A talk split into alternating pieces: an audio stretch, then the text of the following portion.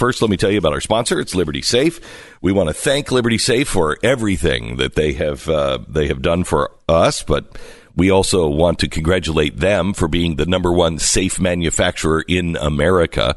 They have focused on technology and innovation and style. It's made them the absolute best in class when it comes to home safes.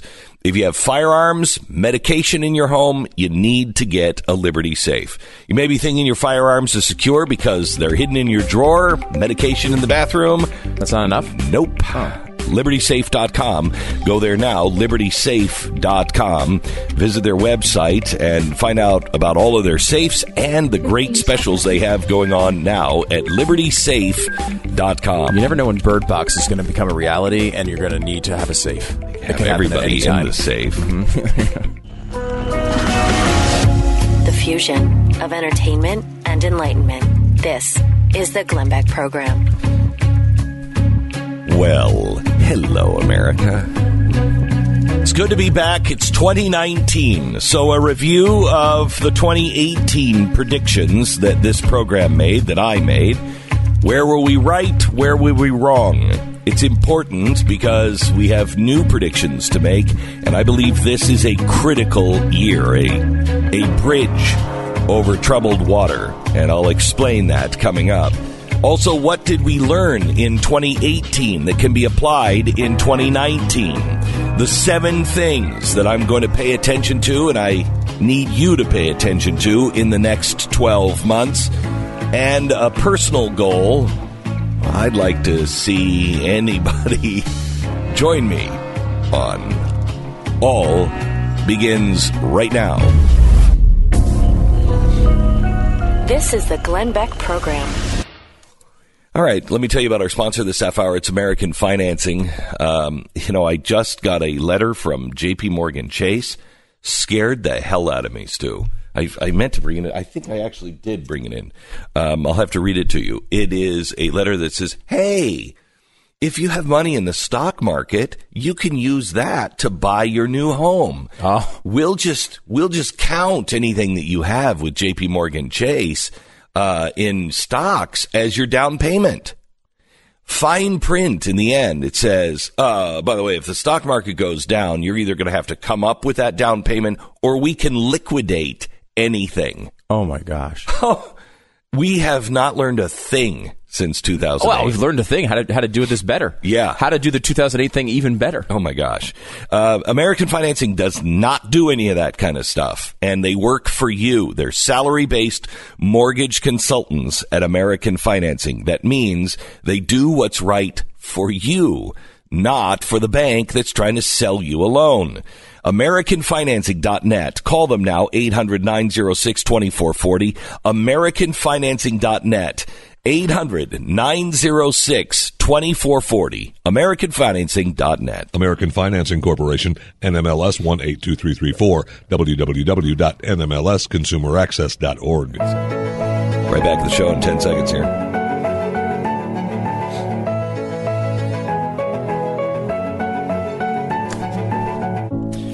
So I learned a lot uh, in 2018, and I started making notes um, while I while I was gone on vacation. Started thinking about the things things that I have learned in 2018 that we need to apply to our thinking in 2019. 2019, I think, is a bridge.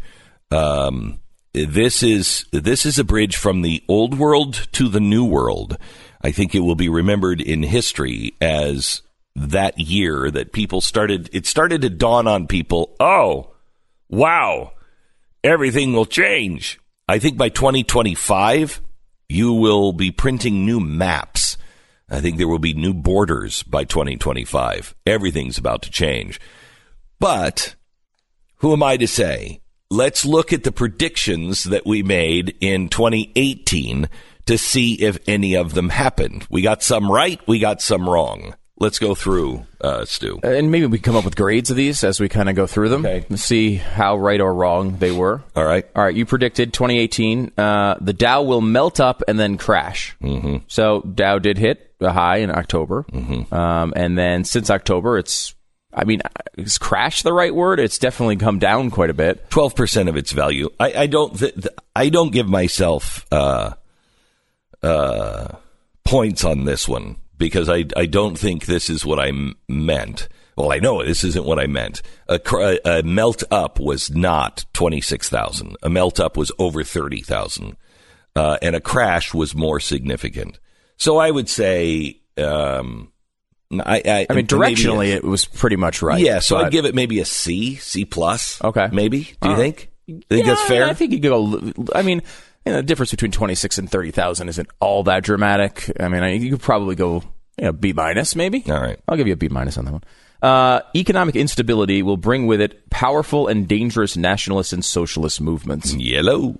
Uh, I mean, that's I think I get an A on that one. I would say yes. I mean, that's even if you like some of the elements of some of those movements. Um, I mean, certainly some people love the socialism as we're seeing uh, in, in Congress these days. Yeah, Tr- Trump But- has called himself a nationalist, which I don't think is the same thing as what I mean by No. nationalist. Uh, I don't think he thinks of it that way.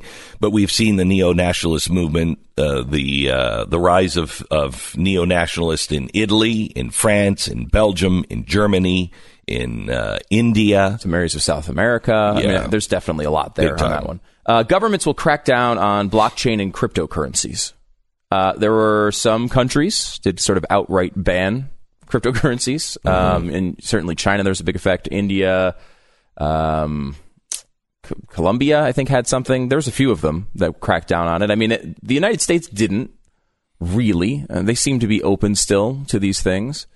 I mean, that's a there, there's some there's some They stuff did begin investigations. Um, Yeah. I, I, I, I, I don't know. I, Still, that one's still I, a I question think mark to that's a B.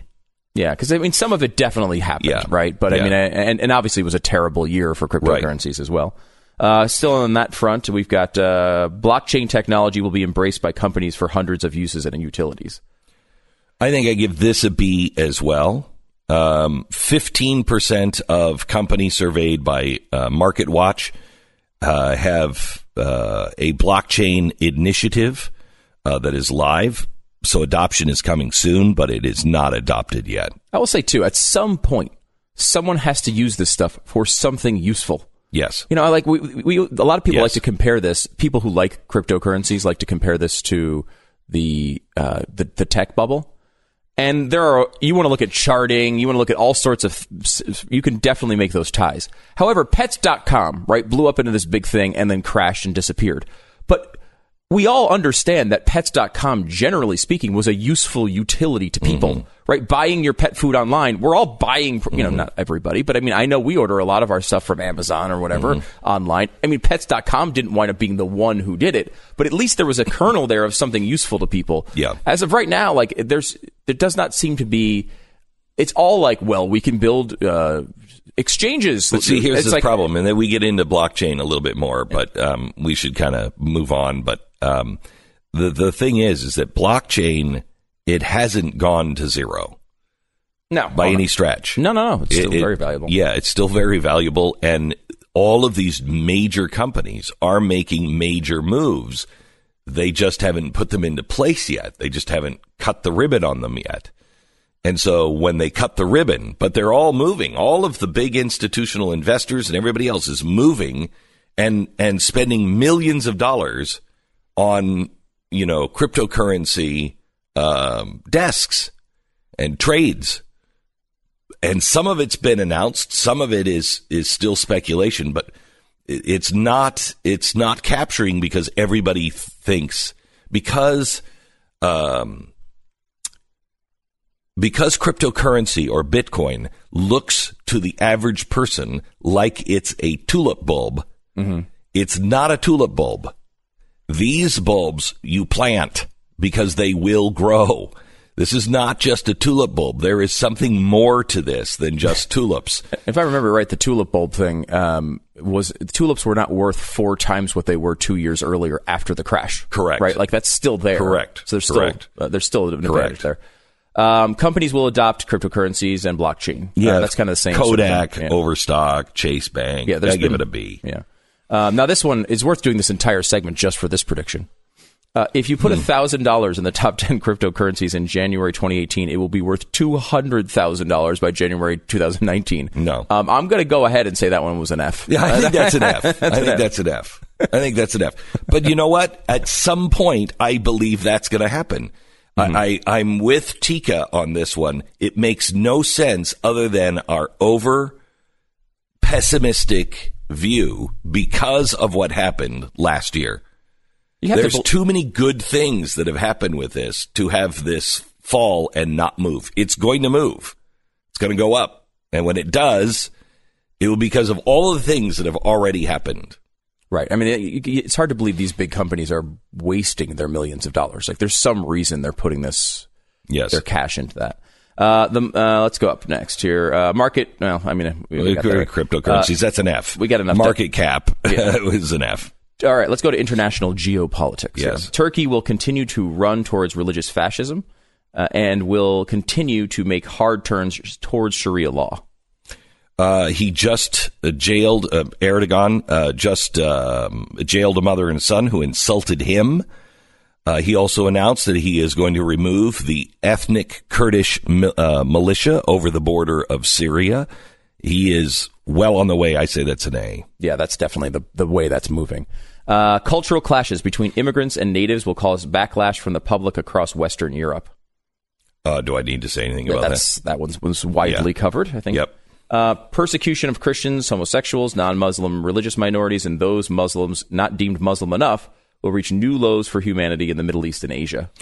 Uh, it didn't didn't do it in the Middle East per se. They've already new at lows. I mean, they're they're at the same s- size lows. The limbo can only go so low. I don't know how much lower you can get but on that one. because of Asia and what's happening in China, In China, yeah. it is uh, I think that's an A plus. A million Muslims, uh, and it's just growing in, in Yeah. concentration camps, essentially. Yeah, Uh, and China is bad too.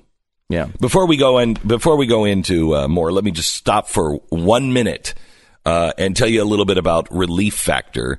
Uh, Relief Factor. Uh, I'm celebrating an anniversary. Yeah, that's right. This is, I mean, I remember you being completely unbearable to deal with. Thank you. A year ago. Thank you. And now you're just slightly unbearable, to deal unbearable. with. Yeah, Uh, mainly because the pain is under control. Pain is uh, a part of millions and millions and millions of Americans' lives, and uh, the way to deal with it is has been by taking drugs, and that's just awful. Just awful for your body, awful for your brain, awful for everything. Uh, there is an alternative. It is called Relief Factor. Now, 70% of the people who take Relief Factor, they try it for, what is it, 20 or 30 days. Yeah, it's two weeks, isn't it? Yeah, it is a two week Yeah, two trial, weeks, yeah. You try it, um, and uh, 70% of the people go and order more the next, you know, right after they run out, they order more for a month. It's working for them. It's working for me. That's 70%. You got a 70% chance of getting rid of the pain that you're living in, or at least dramatically de- decreasing that pain. Uh, I would do it. I did, and it works. It- It's $19.95 for the three week quick start. That's a dollar a day. Try it right now. Go to relieffactor.com or call 800 500 8384. You got a new year. Get a new life. Get your life back. Get out of pain. Relieffactor.com. That's relieffactor.com. Pause for 10 seconds. Station ID.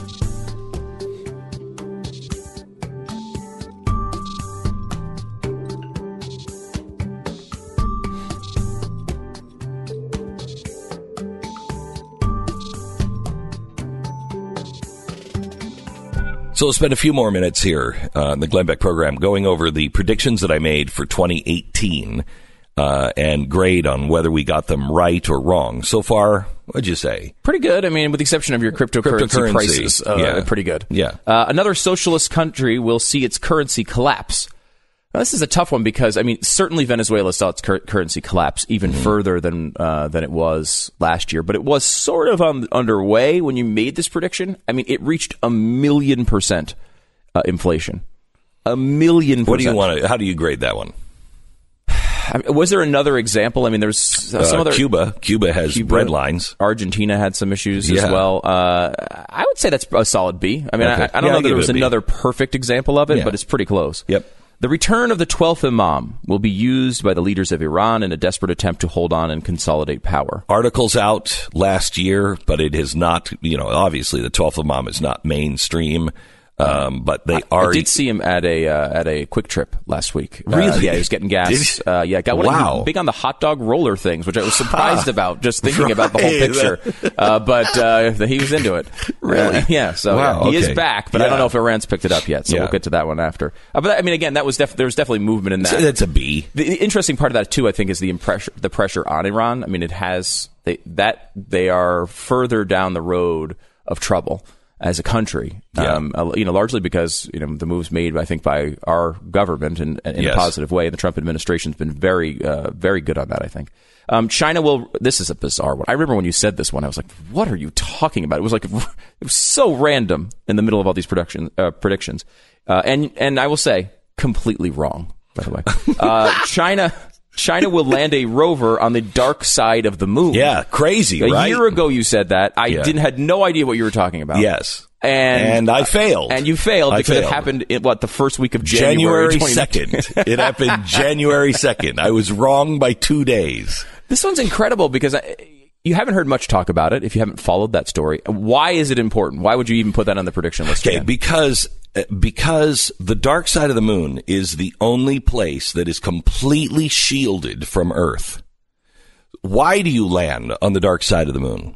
Well, there's a couple of reasons. You could land on the dark side of the moon because you want to listen to space in total silence because it is it creates the moon creates this hole where nothing that is coming from Earth can get past the moon. So there's this hole in space where it is completely silent.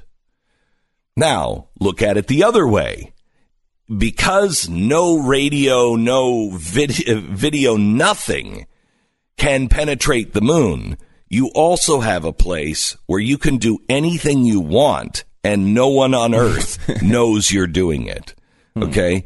It's it's bizarre that China is doing this. And a year ago it was, "Oh, they're that's crazy. They're never." Well, okay. I was wrong. I said they do it in 29 uh, 2018. They did it on January 2nd, 2019. so obviously we give that one an F.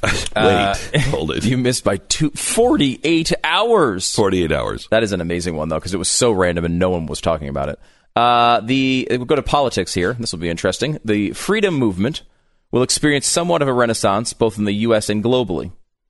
Um, I there is there I- are voices. Right. And I think that it is changing a renaissance. I, I, I think it is um, changing. There's a new approach to it. And that's what renaissance really means. It's the voices like Sam Harris.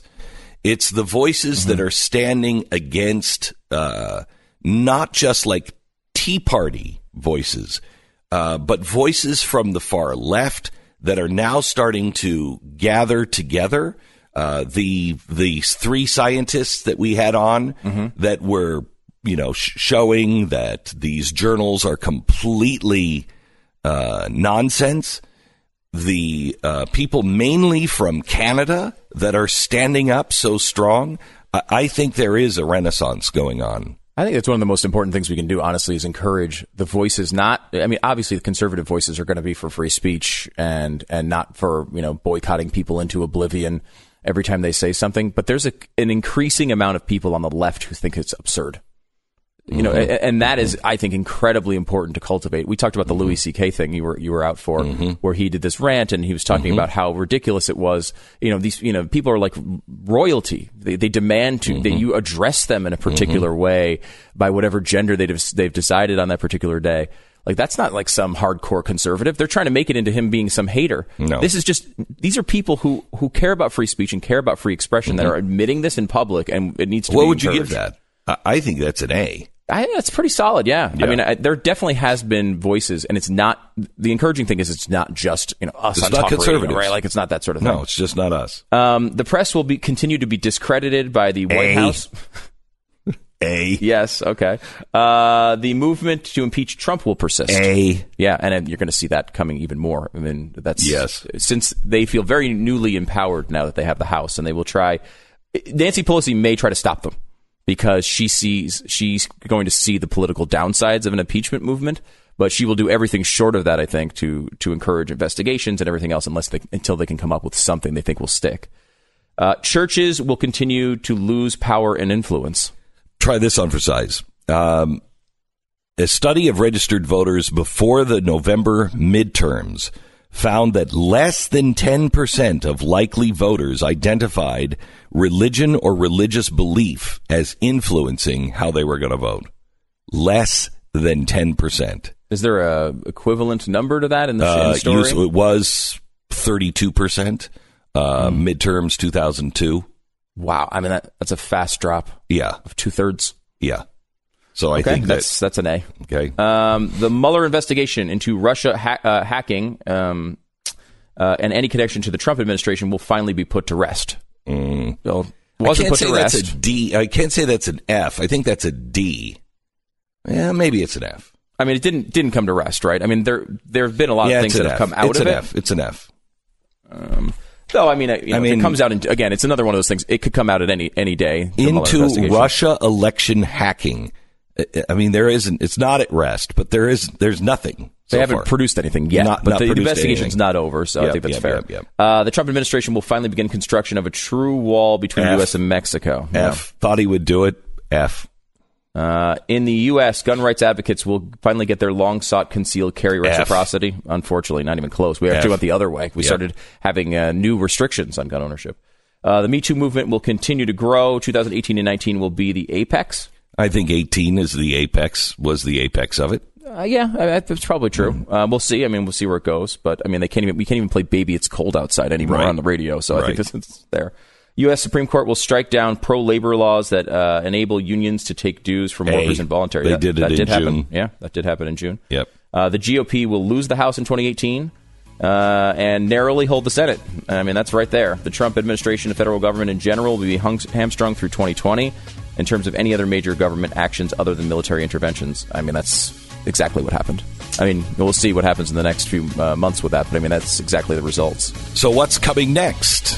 What's coming in 2019? And what did we learn from 2018? All coming up. This is the Glenn Beck program.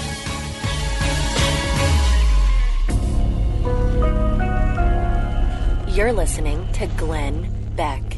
According to the experts, here are some of the top cybersecurity predictions for 2019. Ransomware is going to taper off, but will still wreak havoc as crypto jacking and other money making schemes increase. Government regulation and public sentiment on privacy will drive, drive stronger data protection policies. I don't know if you saw the billboard with uh, Apple recently. Expect more nation state attacks on and surveillance of individuals, and spear phishing will become even more targeted. Now, this all is stuff that you're supposed to worry about? I mean, somebody's identity is stolen every two seconds. You can miss uh, identity threats you know, if you're only monitoring your credit. That's why Lifelock is there. Lifelock detects a wide range of identity threats. So Lifelock, get it right now. Go to lifelock.com. That's lifelock.com. Use the promo code Beck, get 10% off. So, which one of Glenn's predictions did Politico call one of the worst predictions of 2018? You just heard them all. Which one was it? We'll give it to you coming up.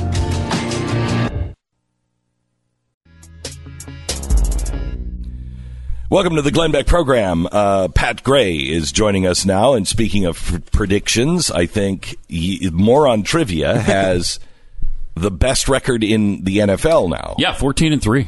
I mean, there's a couple of 13 and 3 teams that may become 14 and 3, but by that time we could be 15 and 3. So, That's true. It's crazy. best record in the NFL. uh, with an incredible commissioner on Friday, you were able to predict the Philadelphia Eagle double doink as they won uh, on the last second field goal. And if I had to just predict that game, I would have absolutely said Chicago. yeah, and most people would would have said Chicago. Yeah, it was an overwhelming guess. But yes, the Philadelphia Eagles are still defending Super Bowl champions. Anyone betting yet on Moron Trivia? Yes, uh, Yeah, a lot of have. people now. Several. Really? I mean, Yeah. Look, we've had a nice Supreme Court ruling on gambling this year. People have found ways to do that, even when there wasn't a Supreme Court ruling. Right. But I mean, people are legitimately placing bets People based have on the made hundreds, results. if not thousands, of dollars Really? on Moron Trivia bets. Yeah, It's crazy. It's crazy. It's so weird. I think the bet it's, Moron Trivia has always had a good, decent record.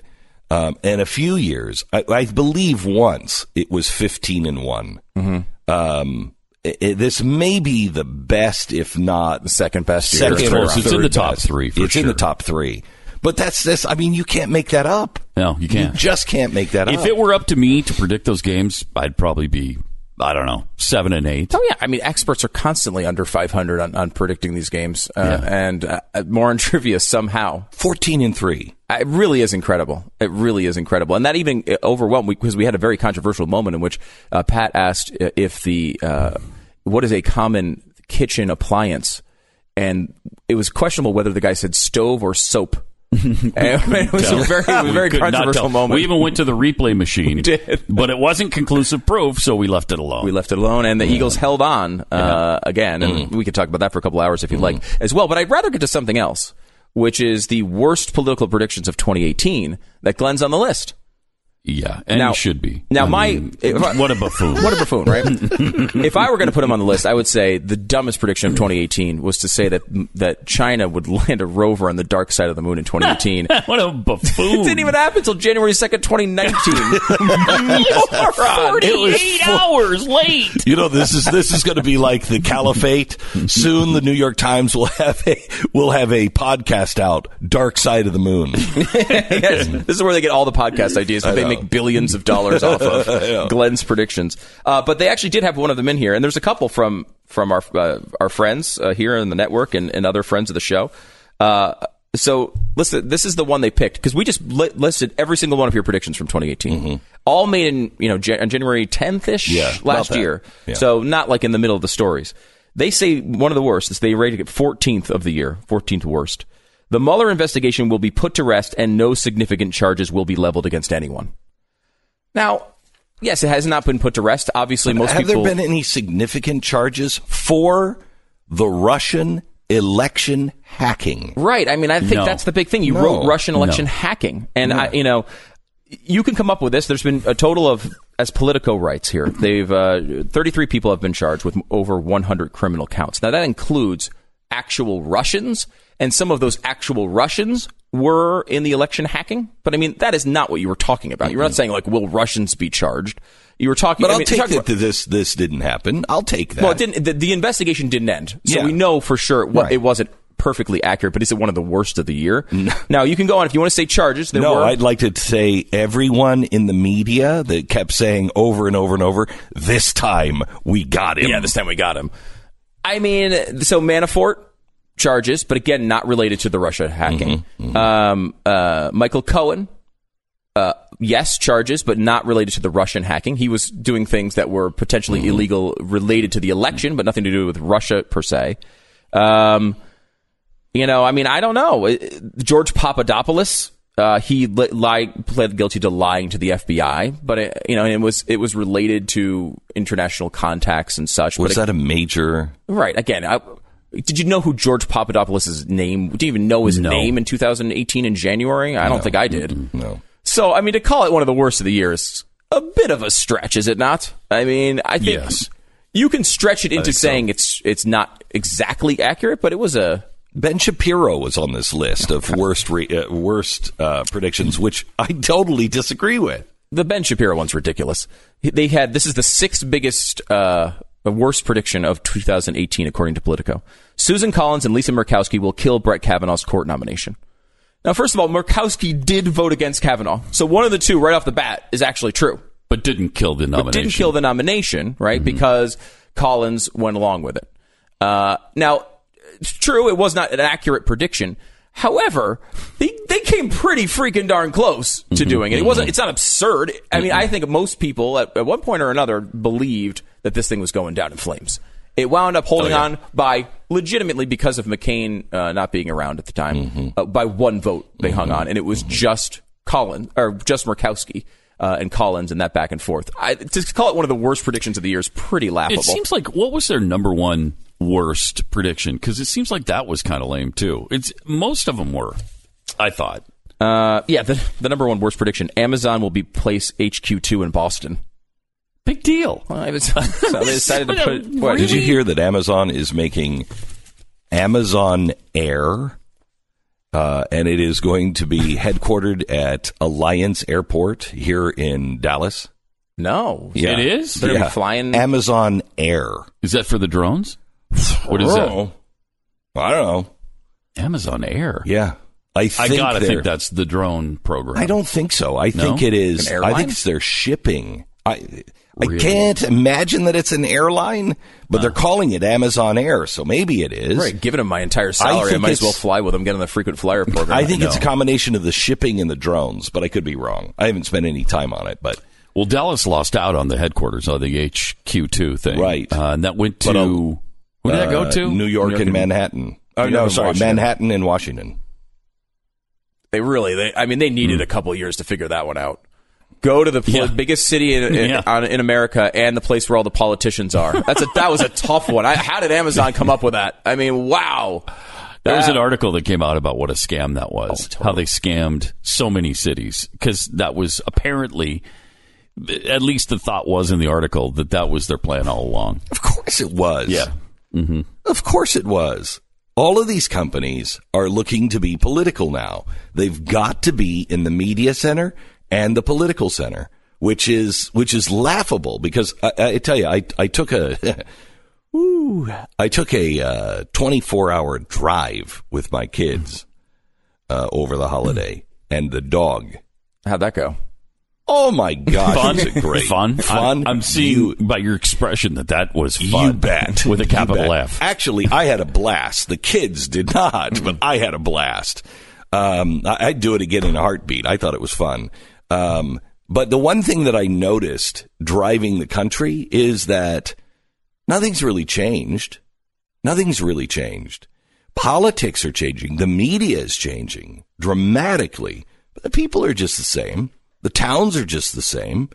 Everybody, no, no, I didn't stop anywhere where everyone was freaking out about Donald Trump or freaking out about the media or freaking out about any, in either direction, in either direction.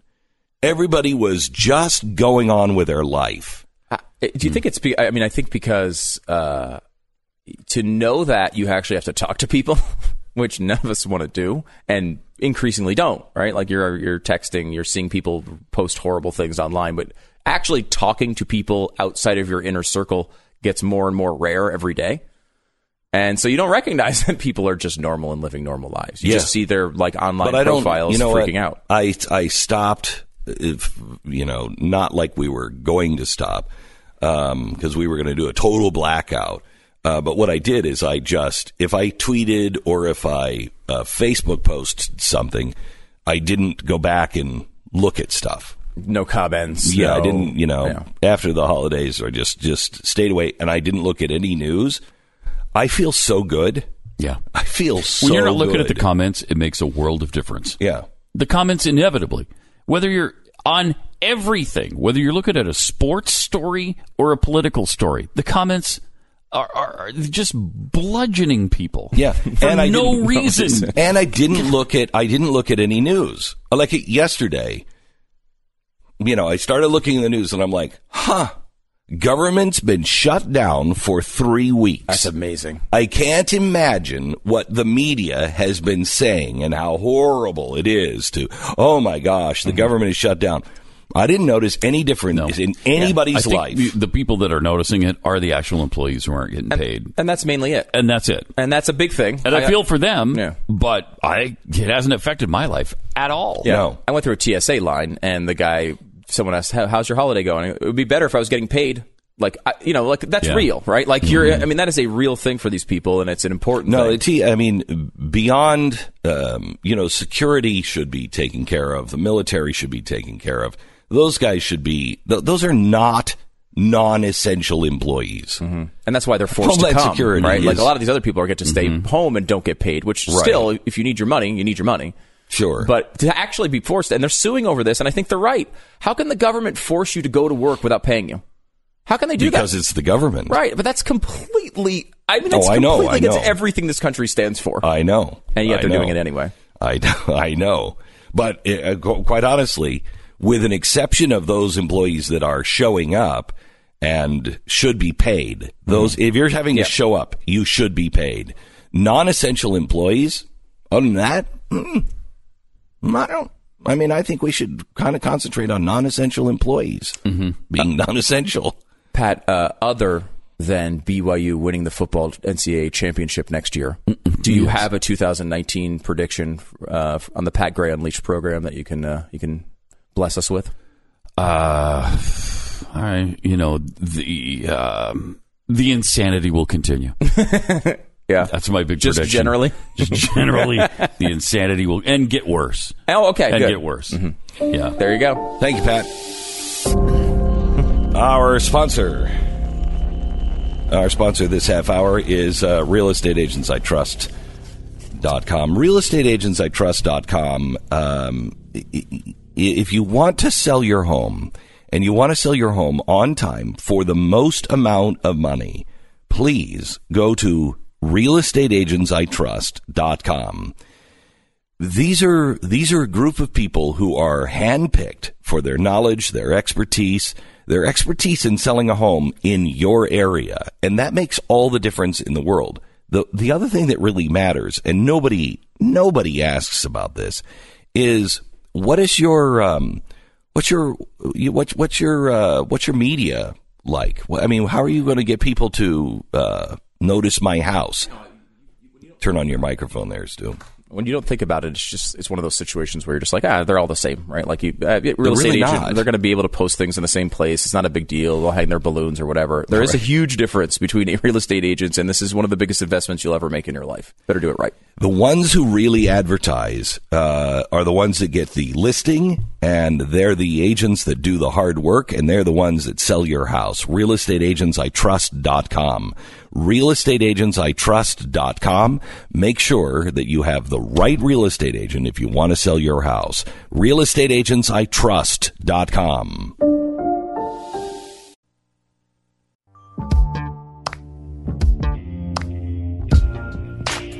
Welcome to the Glenn Beck program.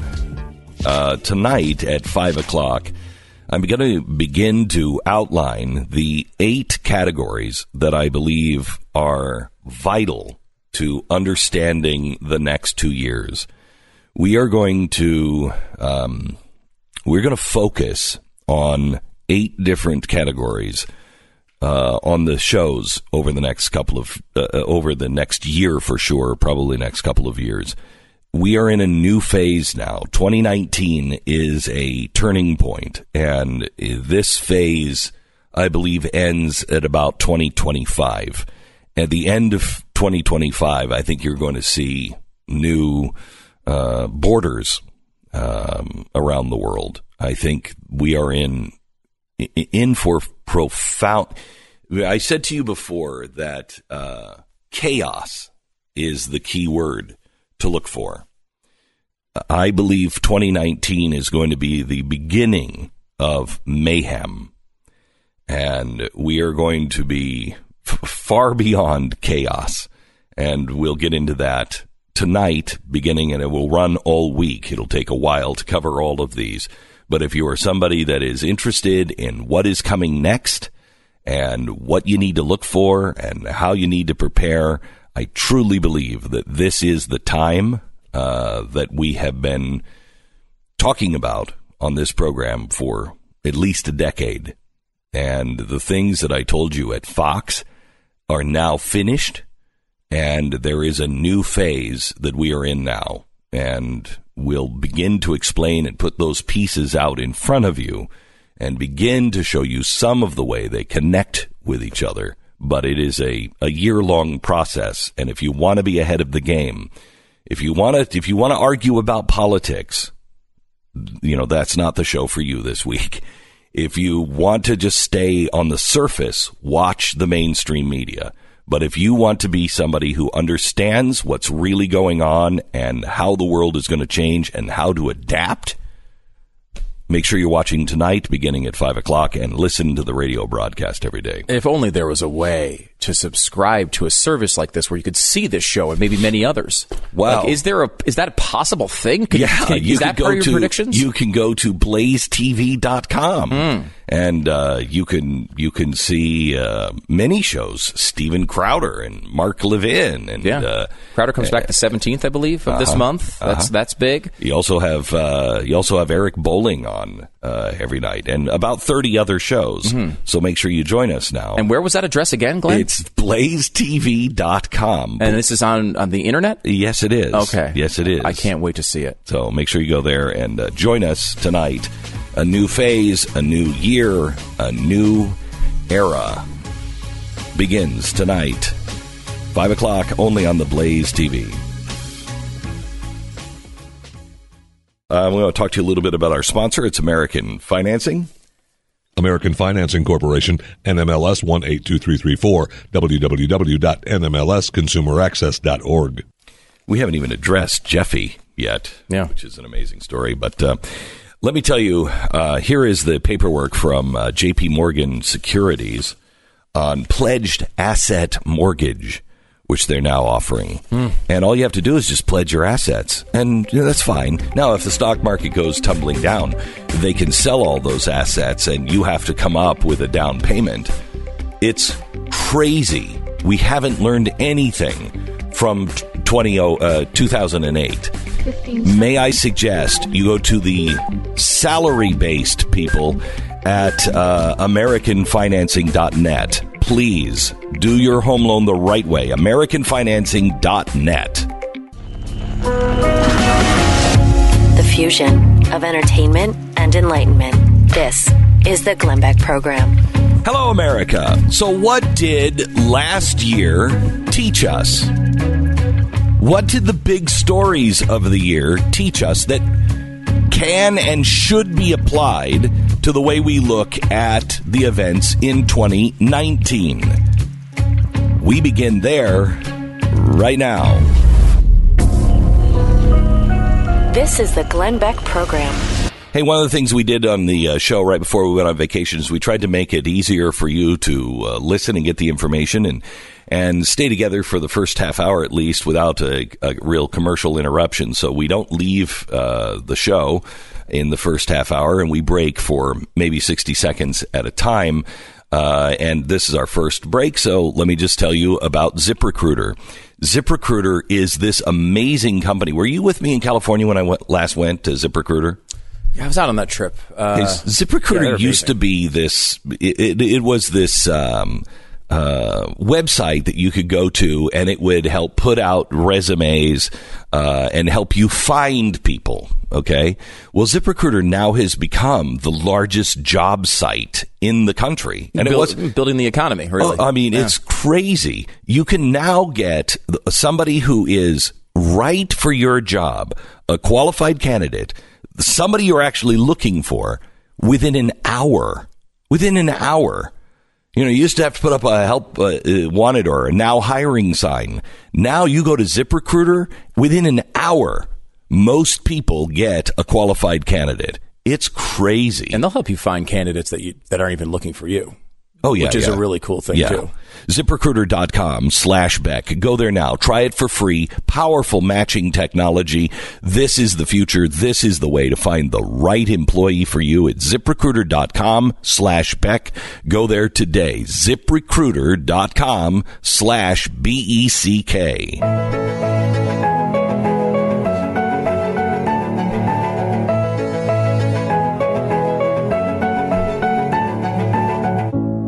So, what were the big stories last year, and what did we learn from them? What did we learn last year? What do you think the biggest story to take information uh, uh, from was and apply it this year?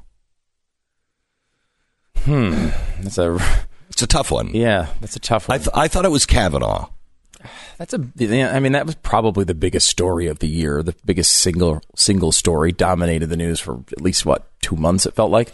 I, I thought it taught us a lot. And if I if I may, I I, I, want to break out some stories that happened last year and say what happened and is there something that we can find useful to be able to decode the stories that are coming our way or to see what's happening politically? So let's start with Kavanaugh. I think that uh, the Kavanaugh story taught us many things, but most of them revolve around 2019 is an election year. And it doesn't it doesn't matter what happens, what anyone says, it's all positioning now for 2020. That's all this is. And that was really the start of the election year. It was. It really was. It because was. you saw people, I mean, the easiest examples are people like uh, Cory Booker, I am Spartacus, Right. and the ridiculous Kamala Harris stuff. They're all trying to position themselves as I I am so against Donald Trump and the things he's doing Mm-hmm. that I will even break the law to do it. Remember Cory Booker? Yes. I'll break the law. I'm basically this is my Spartacus moment. Which brings me to one of the things specifically that we should learn from last year, and that is that Democrats have no stop on taxes. Uh, I mean, sorry, on tactics. No stops. No. They, they, d- it does not matter anymore. They accused a, a guy of gang rape with no evidence. I don't know where do you go from there Correct. outside of actual physical violence. Where do you go outside of that? But if you look at one of the other big stories of the year, it was school shootings. Also, no stop. They had mm-hmm. no stop on that. So, what do we take from that? Well, we take that it's an election year, that the Democrats will say or do anything to uh, get elected. They will use any emergency at all, and they will actually stand and claim to be Spartacus when it makes no sense, which is leads me to what we should learn, and that is they don't work anymore. That doesn't really work anymore, and for a couple of reasons. We have so unhinged from reality that people think of those tactics as a joke. When when you're shutting down the the government, we know that the government's not going to default. We know that the government is still the airplanes are still going to fly. We know all those things. The scare tactics don't work anymore, and people are at the end of their tolerance level for this kind of stuff. The Cory Booker's standing up, I am Spartacus doesn't work. The making charges and allegations without any evidence to back it up, it doesn't work for a couple of reasons. One, the Democrats have no stops, and so they overplay their hand. That will continue. And two, the media isn't as powerful as it once was. Yeah, I think there was a time in which if you made a completely uns- unsubstantiated argument and said Brett Kavanaugh is a gang rapist, there was a time in which that probably does work Oh, because yeah. it's so far out. Like you wouldn't say that if it wasn't true or if you didn't have evidence. And now I think the American people are at the point where, well, yes, they will say that if there's no evidence. We've seen them do it 500 times, so I'm not going to believe it. And what you're talking about, I think, too, when it comes to the election part, is there is these guys are totally incentivized to make this worse. When you are sitting there and you're Elizabeth Warren and uh, and you're going against Kamala Harris and Cory Booker and Beto O'Rourke and all of these guys who have to get left wing activists to vote for them and donate money to them, they are just going to be a constant uh, contest to flop over themselves and move left. It's going to get crazier and cra- this is going to be a fun year in that in that if you like if you like watching the nonsense it's going to be a fun year for it the, the effects on the nation are a whole other story but it's going to be it's going to be wildly entertaining So here's l- let me give you kind of some predictions, a foreshadowing of what I see coming, and we're going to deal with actual predictions here in the next few days. Um, but one of the things that again you get from Kavanaugh and you get even from the border wall thing is that politics is nothing more than a game period and it is it is devolved into a game whose object is to piss the most amount of Americans off at the other side. Now you saw this with Kavanaugh, but you're seeing this with uh, the border wall, the government shutdown. What has this become about? What's this become about? um, Donald Trump is evil and wants to stop Mexicans from coming in the country. Right. And is uh, now torturing federal employees to get to this evil goal. Right. And what are the Democrats talking about what they want to do with money? Um, with the same $5 billion, are you talking about. Yeah, the- talking about the de- the Republicans are charging the Democrats are charging that they're race the Republicans are racist and the Republicans are saying look what Nancy Pelosi has on her list of things to do and she's wanted she wants to shove this through um, but she won't touch the border wall Hmm. well, there's, I mean, there's endless stuff. I mean, the- abortion, Planned Parenthood, abortion money overseas. Okay. Those are two hot buttons the border and abortion. That's all this is. This is to piss each side off. Period. It's not about actually doing anything. I, I go back to um, minimum wage. I don't believe in a national minimum wage. It, it, it's it's ridiculous. The minimum wage to live in New York, I don't even know what that should be. Fifty dollars an hour? What should it be? the minimum wage in you know Weston, uh, Idaho, is probably seven bucks an hour. They're vastly different. You can't do this. What you can do if you don't if you're if you don't think like a politician is you could say, all right, well, every area has to set their own, and I'm not suggesting this, I'm just saying so you don't ever have to deal with it again. If we're going to have minimum wages, area every area and every state has to set their own, uh, and it is just fixed to the cost of living.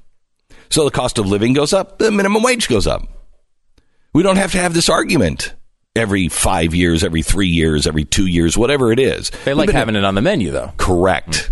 Why? Oh, like they, it's it's they can fundraise off of it. They can get people angry. They can Exactly say how evil the other side is because they don't want their right. wage increase. Exactly They right. want to keep it on the table as an as a hammer, essentially, to hit the other side with. So it is. It's a political game just to piss you off, um, and nothing actually happens until the run up of the election. And who benefits?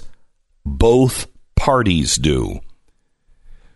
I've seen this before, and it is the Orrin Hatch flag burning amendment conversation that we had with him years ago in the Tea Party movement, he said, I can get these people to calm down. All I have to do is introduce a flag burning amendment and everybody will fall back in line.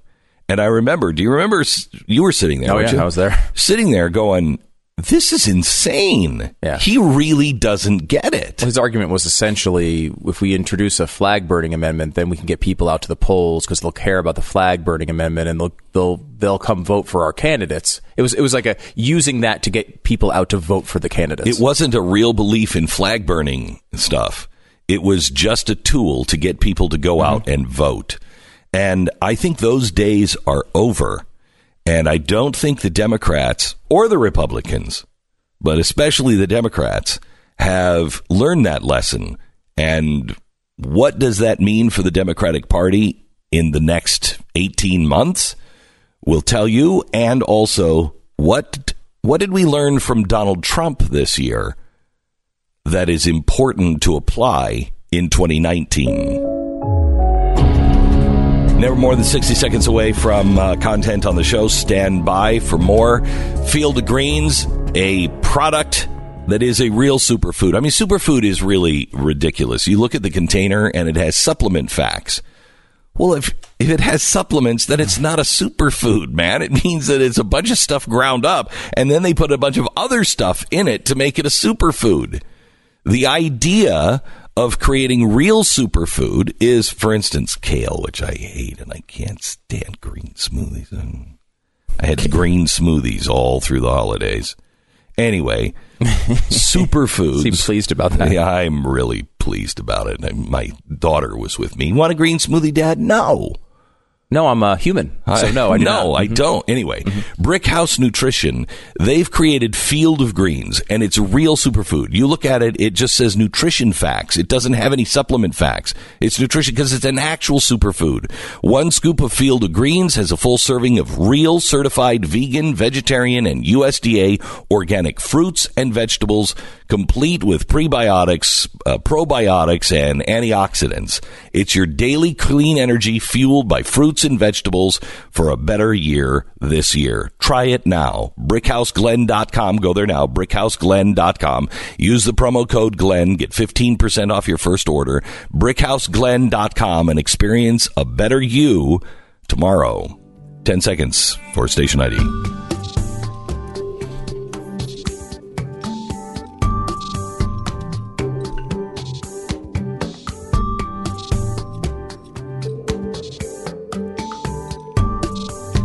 So, what did we learn from Donald Trump this year? What did we learn from all of the Trump stories that could uh, be applied, and we should apply the lesson to 2019? I think the biggest lesson we learned happened right before Christmas, and it's that Donald Trump will fold on things that are big to his supporters. But if his supporters stand up, he goes back and says, Oh, wait a minute, I want a do over. The border is the number one thing I think you should learn from Donald Trump in 2018. and it empowers you, right? If you're uh, if you're a supporter of Donald Yeah. Trump, like he, he really he does seem to move and listen to his his supporters, which is a good thing, right? I mean, I'm I'm, I'm glad he's listening to his supporters on most of these cases, um, and that we did see that. I mean, he it it was uh, it definitely seemed like he was going to give in on this border issue. And now he's not. He's got to find a way out of it, and it's not necessarily going to be easy. But you know, it's important to stand up for these things. I mean, you know, you wish you would have been able to do this with Republican control. It would have been a lot easier to get through.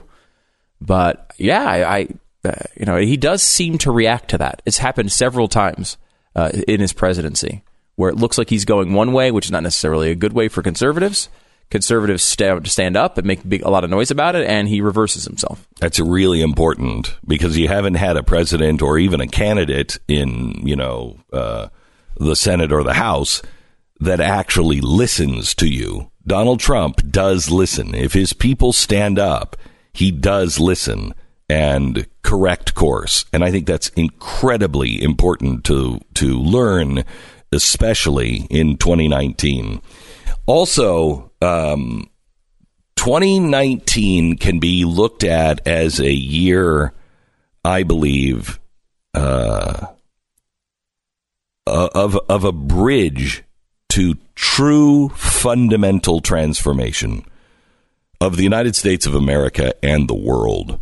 I think this is the bridge that this time next year you're going to be standing on the other side of the bridge and you're going to go, "Holy cow." It is all going to change. It's going to change and it's going to change rapidly and this is the bridge to that uh, change. By 2025, I believe the maps will have been changed. Uh, so we have profound, dramatic change coming our ways. And one of the ways it's going to manifest itself this year is what should we learn from 2018? 2018 was the beginning of the Tea Party movement for the Democrats.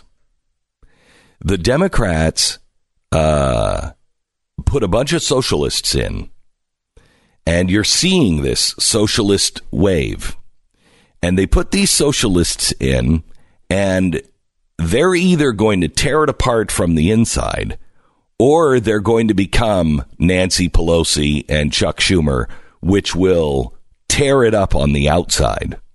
Does that make sense to you? Do you know what I'm saying, Stu? What do you mean by become Nancy Pelosi and Chuck? They Schumer? will either become your standard politician and they will just say the right things for their constituents and not do anything, or, uh, and if they do that, their supporters will go crazy. the socialist supporters are not Socialist like that. supporters are not going to like that. So this is the beginning of the the Tea Party movement, if you will. I think for the Democrats in 2018, it's just a different direction. It's 180 degrees in the opposite direction of the Tea Party. And they want Donald Trump impeached. They want socialist policies. They're not looking for Sweden. They're not looking for Holland. What they are looking for is true socialism, communism. They are looking to take the means of production away from uh, the capitalists. Elizabeth Warren said it with medications, right? She said she Yeah. wants to create a new new service in which the government makes medications, makes them, not just pays for them, That is- actually produces them That is the definition of socialism. of socialism. textbook. Yeah. So uh, you have these people, and and I think that the Democrats like uh, Schumer and Pelosi actually lose. I think Pelosi is going to be making this transition again. This is a this is a bridge year, and she's going to be making this transition from the new to the old. And I think they're going to be more afraid of their constituents than the GOP was afraid of the Tea Party. And there's good reason for it. The Tea Party constituents, they were just moms and kids and families that came out and had enough and expected the rule of law and expected decency and then didn't get it. And what do you do? You pick up a pitchfork? That's not who they are. That's not who any of us were. And so we kind of just petered out this Tea Party movement, if you will, from the left will not peter out. Those people are not going to go away.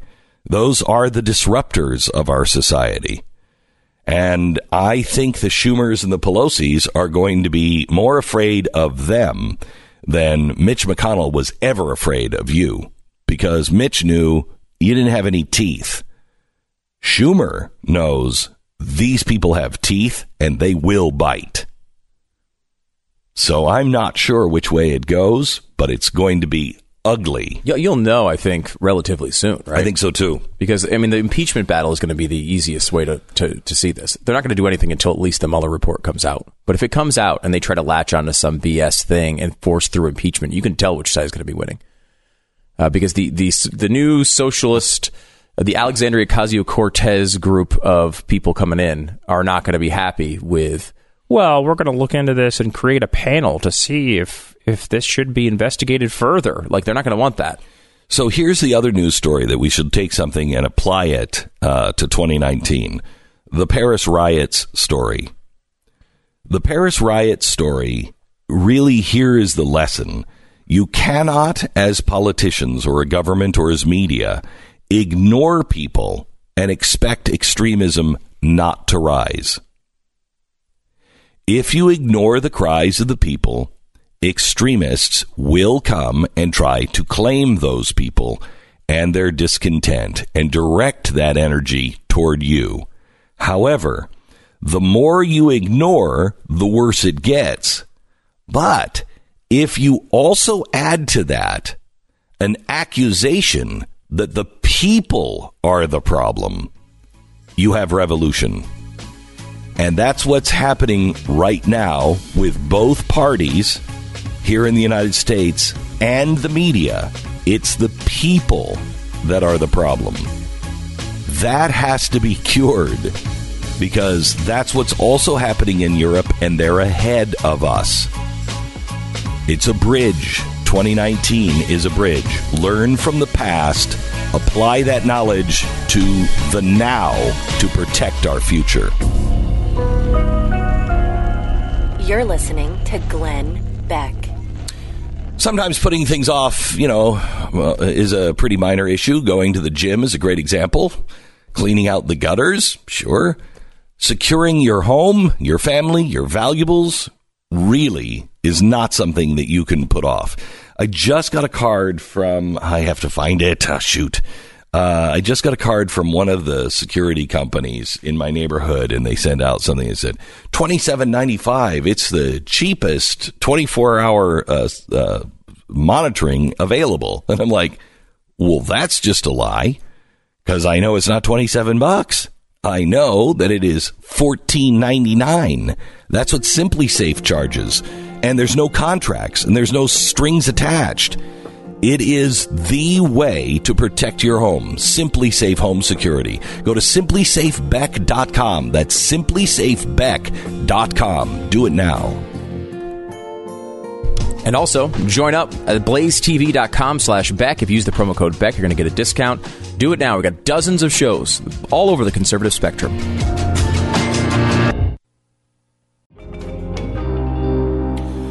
This is the Glenn Beck program. Uh, looking at the stories uh, from 2018 and then trying to apply the lessons to 2019, I think it's really critical. And we could sit here and we could get bogged down on, uh, for instance, the border wall, which is really important, and funding for the United States government.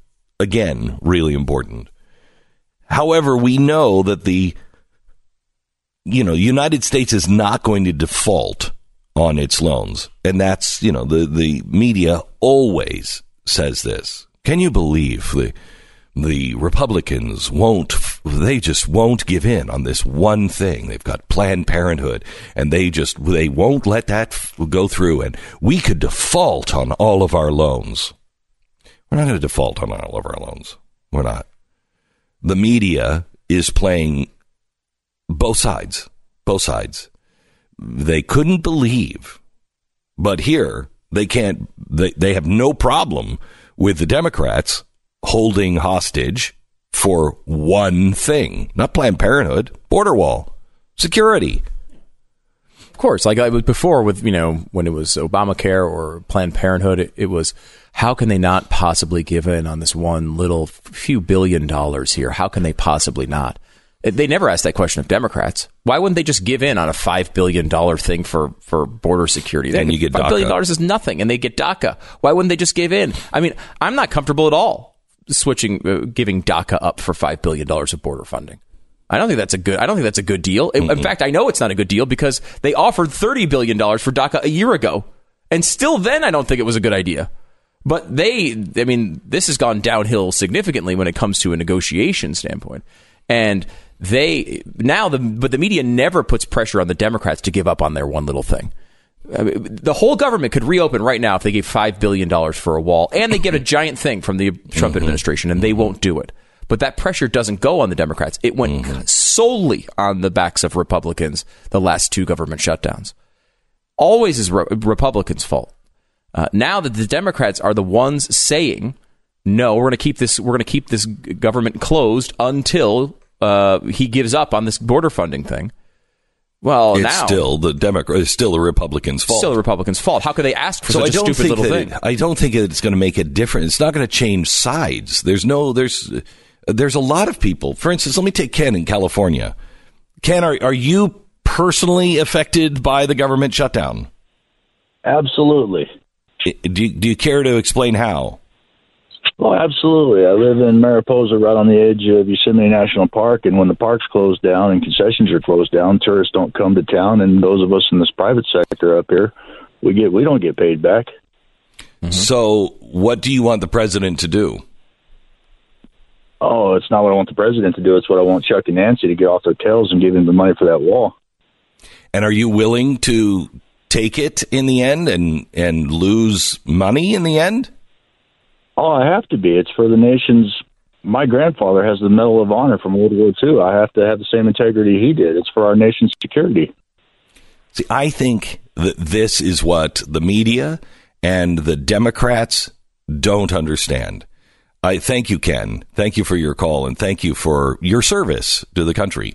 I think the American people on the Republican side are willing to sit this through and hurt themselves because this is about security. It's not about politics. It's about security.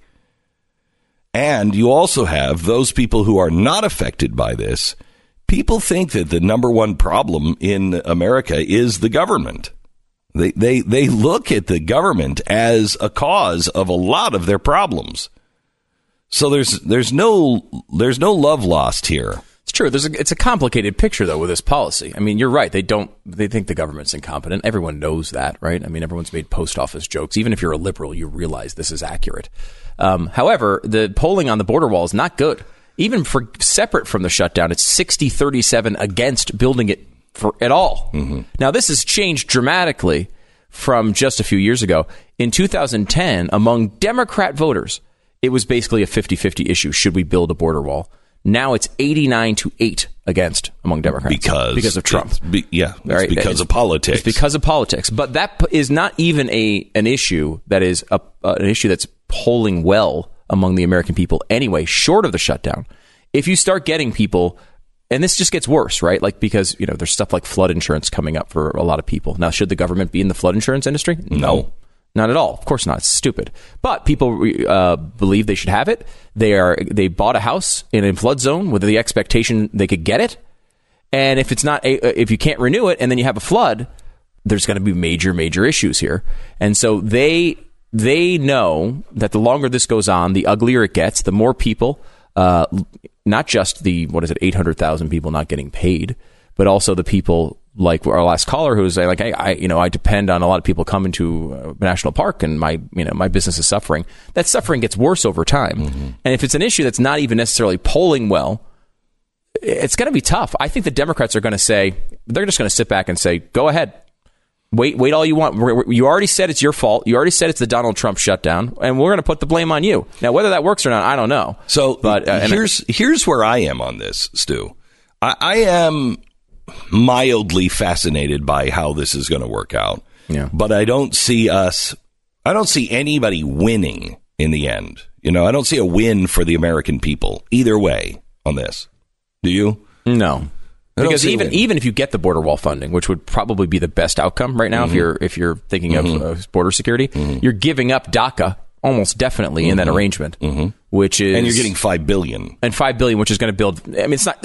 It's a it's a step in the right direction, but it's not going to Yeah. build a. It's not going to build the wall we were talking. We were Okay, talking so about. here's the other story that nobody is paying attention to last week. Did you see that uh, the president was considering signing an executive order banning all technology from the Chinese companies on 5G technology? Yeah, I think I saw a blip about that. A blip about It was that. not a. That was not a story that was widely talked Let about. Let me tell you, this is a $5 billion call. It's going to hurt businesses, private businesses, by $5 billion. I am not for the government paying people. I am not for the government telling us what products we can and cannot use, except this time.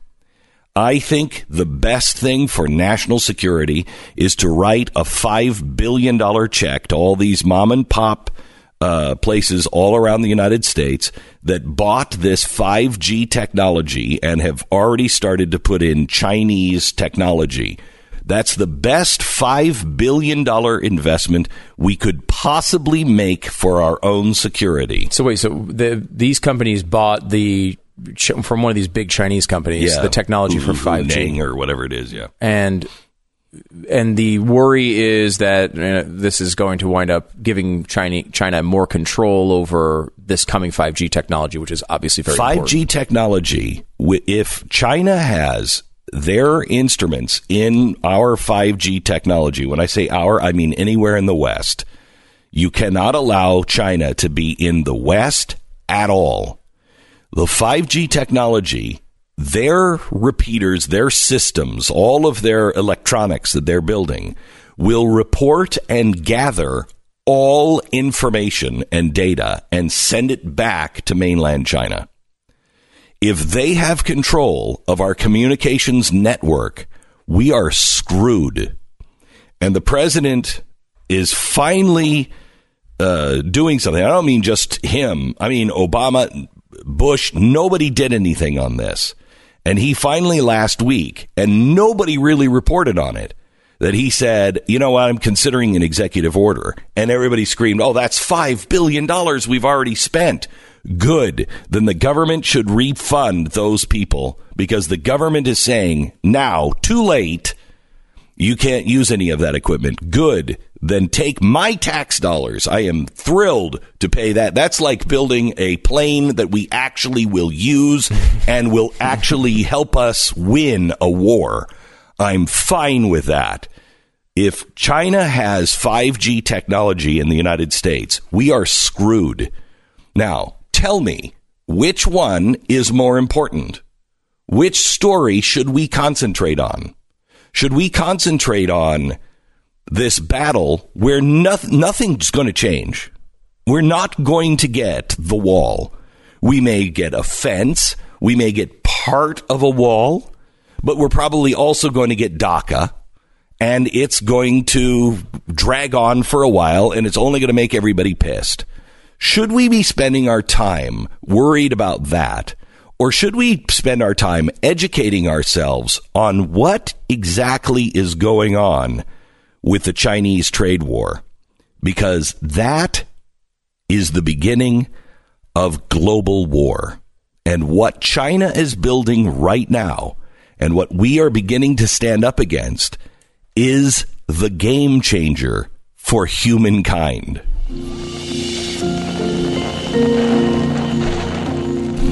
We're going to try to concentrate on the game changers this year. And by the way, we've got uh, seven topics that we are going to be really laser focused on this year. And I'm going to lay them out uh, beginning tonight at 5 o'clock. It's going to take us three or four days to do it, but I'm going to lay it out on the show, and you could subscribe to blazetv.com, blazetv.com. Subscribe and watch these shows because these are the things, and I will. Sh- I'm going to just lay them out in categories, but uh, throughout the year, I'll be showing you how they all connect. But I am good at connecting the dots. Tonight, I'm going to show you the dots that are really critical to watch. And we will watch them this year for you. Should point out too quickly if you're signing up to blazetv.com, uh, you should use the promo code Beck to get the discount, just so you don't have to pay the full Save price. 20 bucks uh, back. All right. X Chair is our sponsor this half hour. Uh, make your 2019 the most comfortable and productive year ever by getting yourself an X Chair. X Chair has launched a new model, which for a limited time only available to this audience at xchairbeck.com. It actually is available to this audience because it's this audience that suggested it. They said, uh, "Can we get some of the?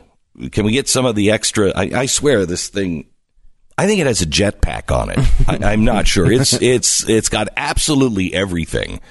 And some of the uh, some of the uh, callers said, "Can you can we downgrade with some of the jetpack space technology that I don't even understand? And can we just get all of the normal uh, adjustments and this great chair for a lower price?" Yes. So it's the X Chair Basic only available to this audience, and it's on sale for $100 off if you go to xchairbeck.com. That's the letter X, chair, beck, B-E-C-K dot com, or call 844-4X-CHAIR. Comes with a 30-day, no questions guarantee, uh, no questions asked guarantee of complete satisfaction. Go to xchairbeck.com, use the promo code BECK, B-E-C-K, and you'll also get a free footrest as well. It's xchairbeck.com.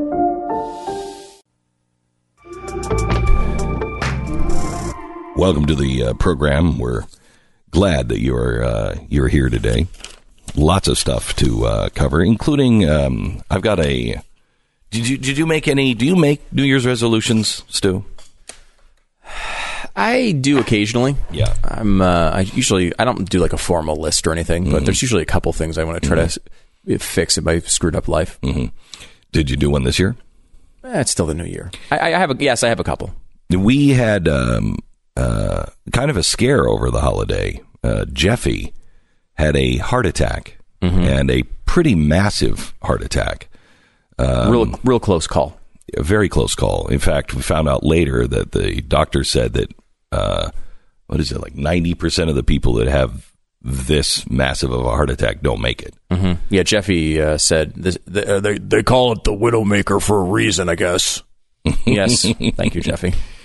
Um, and uh, yeah, I called Stu. I came down from the mountain because I heard, and uh, so I can't. I don't have phone service up in the mountains, and so I came down from the mountains and I called Stu right away, and uh, we kind of just talked about you know what was happening with Jeffy and and uh, what to do, and kind of ended the conversation uh, with Stu saying, "We're getting too old to do this to our bodies anymore." it really is true, isn't yeah, it? Uh, you because it's something. There's something about having.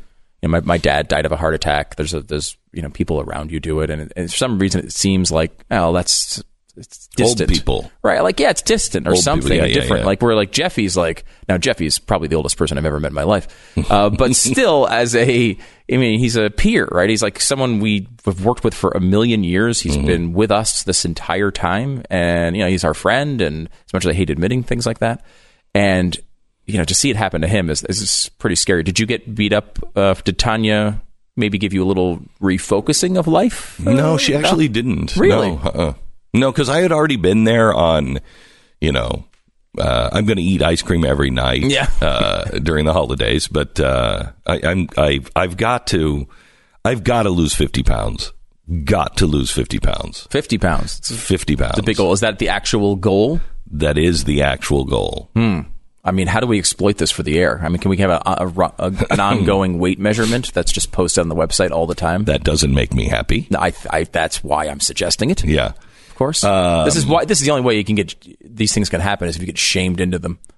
I know. You know, I know. the only way I'll eat a leaf a leaf of lettuce. I know, but I I I uh, I, I have to do it. So I'm I haven't started yet, um, but I'm I'm going to start in the next few days. And I wanted to know if you wanted to join me on some sort of a challenge. If the audience wants to join, Oh, I love that. you know, I'd like to lose fifty pounds in two weeks. No, I'm kidding.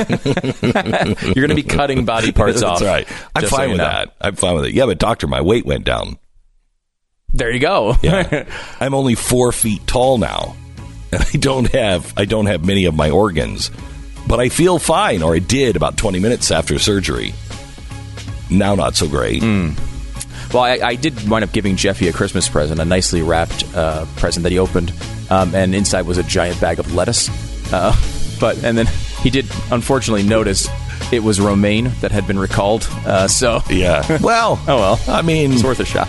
you know, we can't care about everything, Jeffy. By the way, Jeffy is fine and Yep. on the mend.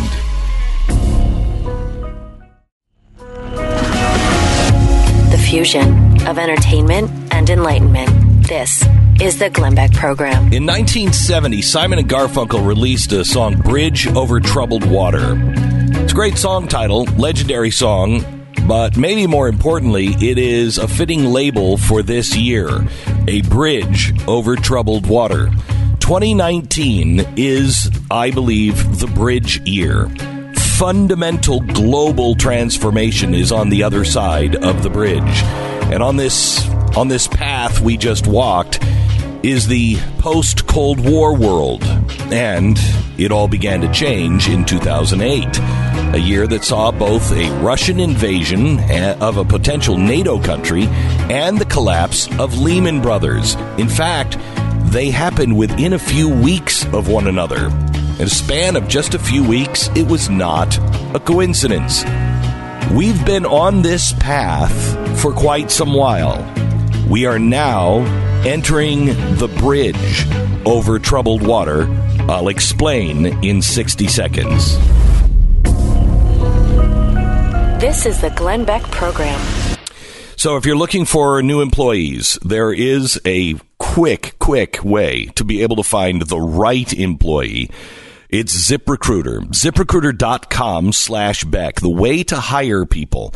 Now, unlike job sites, ZipRecruiter finds qualified candidates for you. It has matching technology.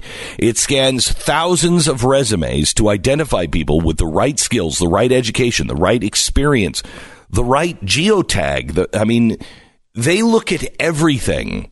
So if you're, let's say you're a Starbucks and you're looking to hire new baristas, you, you don't care about somebody who's looking for a new barista job in California if you're in New York or Texas. It depends on what the position is. It has so many variables, but they have really, I mean, they have floors and floors and floors of computer scientists now that are designing algorithms that can help people find, in most cases, the right job applicant or at least a highly qualified person that would uh, be qualified for your job within an hour. Yeah, they have floors of people constantly improving this, so it's way better than it was a few years ago, and it gets better every single day. ZipRecruiter. Try it for free. Exclusive website address. It is ziprecruiter.com slash Beck. If you love this show, please show the support. Try it out for free. Go to ziprecruiter.com slash B-E-C-K. ziprecruiter.com slash Beck. The smartest way to hire.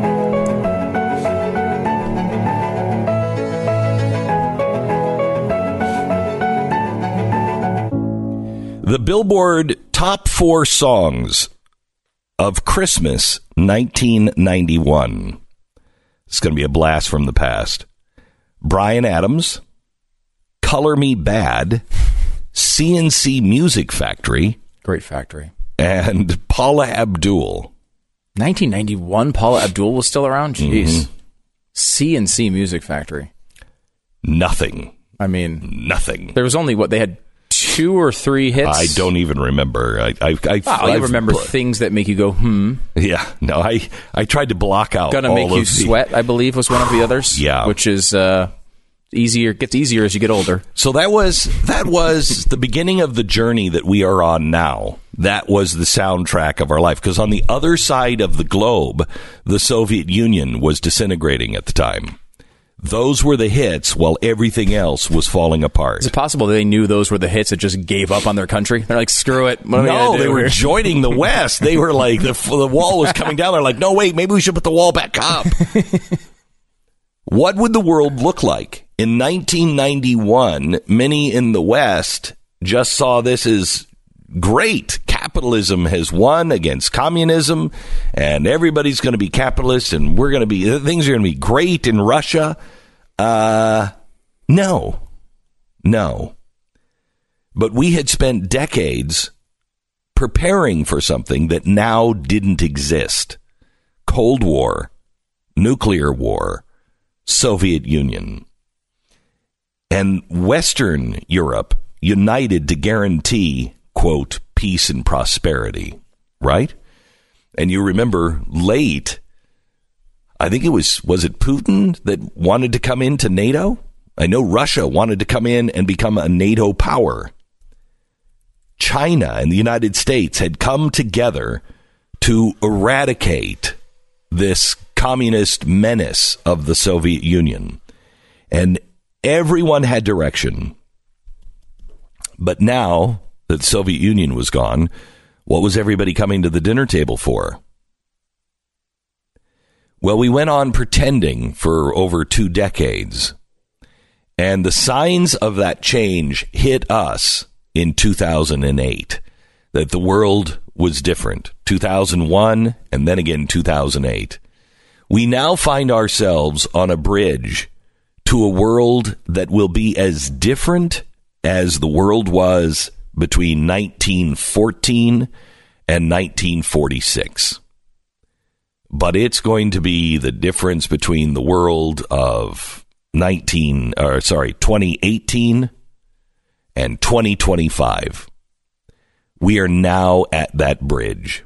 We stand looking at a new direction. But no politician and no media source is telling you there is a horizon forward. They're trying to get you to continue to look backward. They're trying to get you to look at what what is America today? What is the world today? This is all going to unravel whether you like it or not.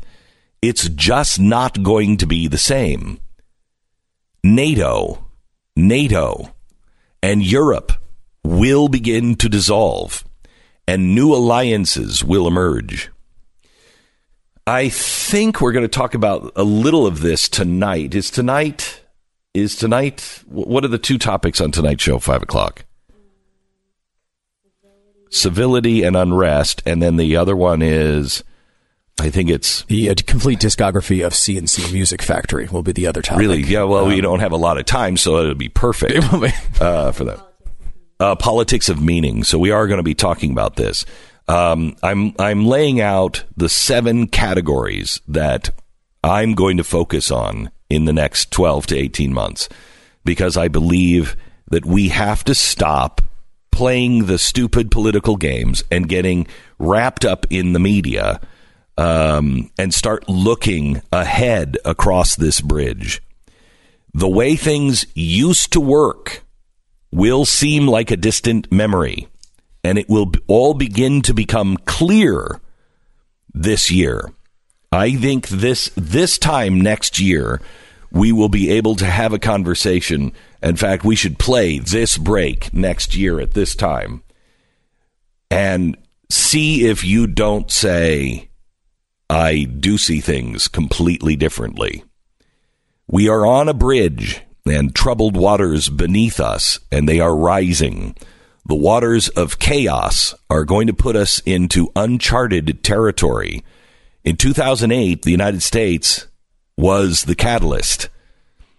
And uh, I don't know what the catalyst is going to be this time, but recession is coming. Since 1933, our economic uh, cycle has a recession on average every four years.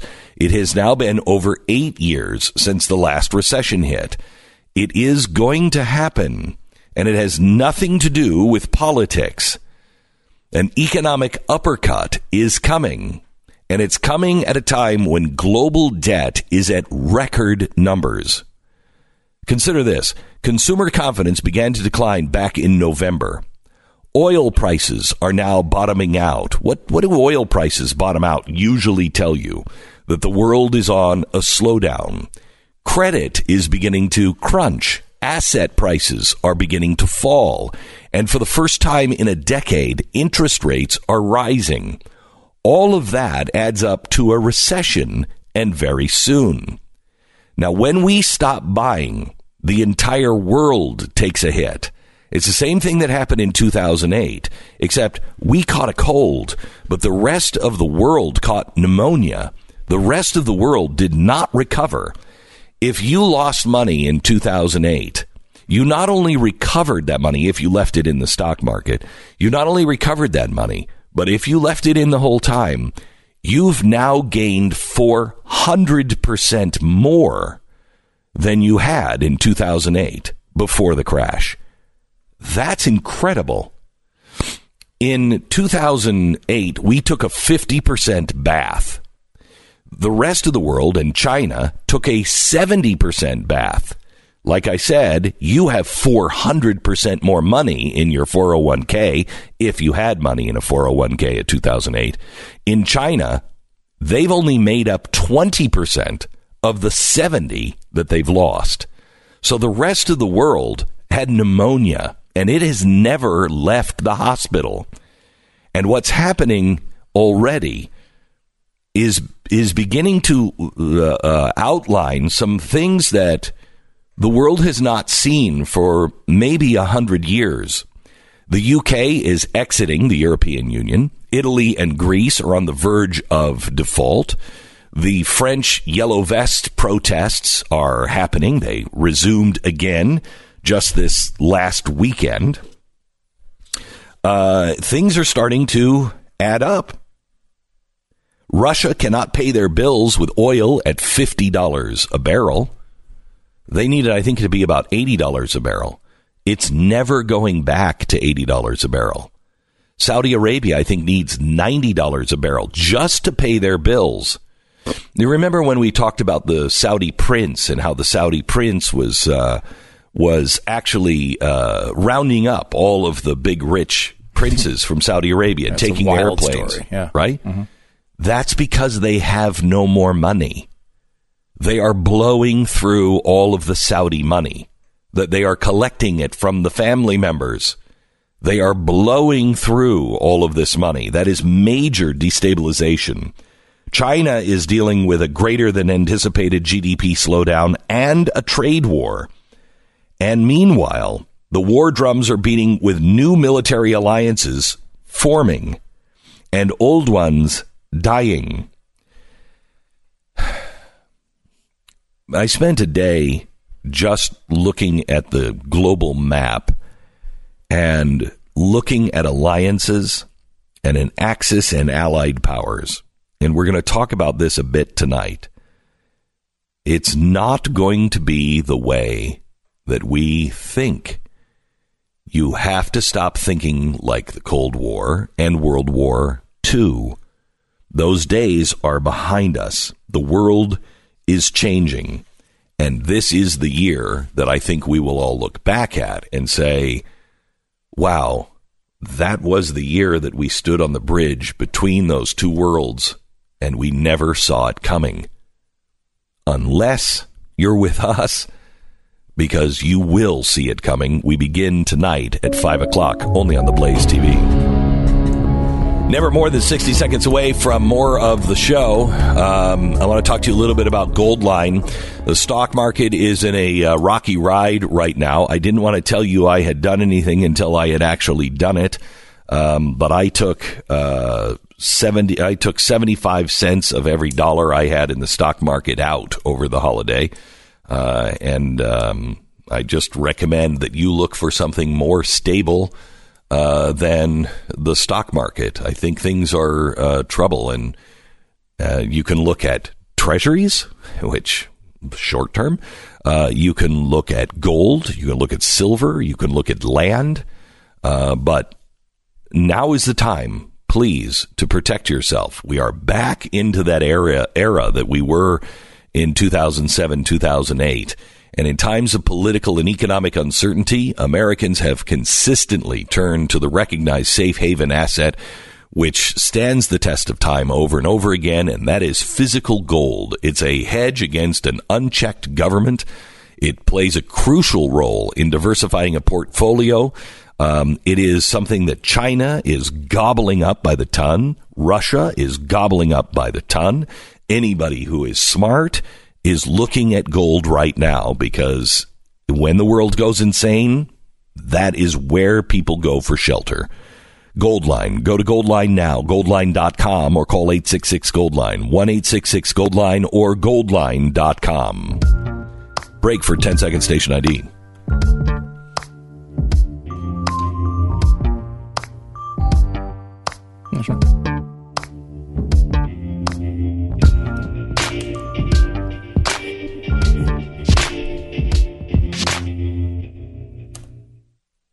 This is the Glenn Beck program. Welcome to it. Um, do I, am I too pessimistic? I mean, generally, of course, yes. Um, I, I don't know. I mean, it does feel like we're on the verge of uh, something, particularly with the financial world, that is uh, does not. So you good. are feeling it too? And it's not just me. I mean, they, they just did polling on this, and they think six, it was something like sixty-five percent of Americans believe we're going to see in a recession in the next year. It's not a recession. Right. I mean, uh, but they're not going to. It's a different thing you're always talking about, right? Like this is a more dramatic situation. But e- whether it is or not, it's something. It's certainly a good time to relook at how, you know, where your finances are and and, and where what what you have them in. Right. Where Have is you your done money? anything? I have. I've done some. Yeah. I've re kind of aligned my uh my 401k. 401k and, and those sorts of things. You know, I, I don't, you know, it's, it's difficult, you know, because if you're close to needing your money, right, they always say you shouldn't really be highly, uh, you know, highly vulnerable to those risks anyway. Um, I'm not necessarily that young. I mean, I should, or, you know, or old at this point. I've got, still got a few years, right, before I have to actually access it, hopefully. Um, so, you know, I mean, it's, I don't want to necessarily take it all out, but there's a situation where, you know, if, if what you're talking about comes to pass, it's not going to matter. I think there's I think there's there is a good chance that we are sitting now um, financially uh, on the doorstep of a 1929 to 1933 event, Yeah. and that doesn't come back for 1929 didn't come back until 1946 really in the West.